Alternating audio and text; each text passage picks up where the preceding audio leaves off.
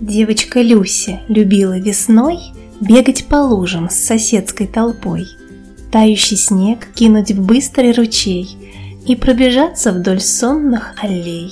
Солнце ловить каждый греющий луч, Прятаться в тень пролетающих туч, Ждать бархатистой травы покрывала, И чтоб в росинках оно засверкало. День стал длиннее, прогулки подольше, Листьев на ветках все больше и больше. Май дружелюбный ребят не подвел, Ландыш в лесу долгожданный расцвел.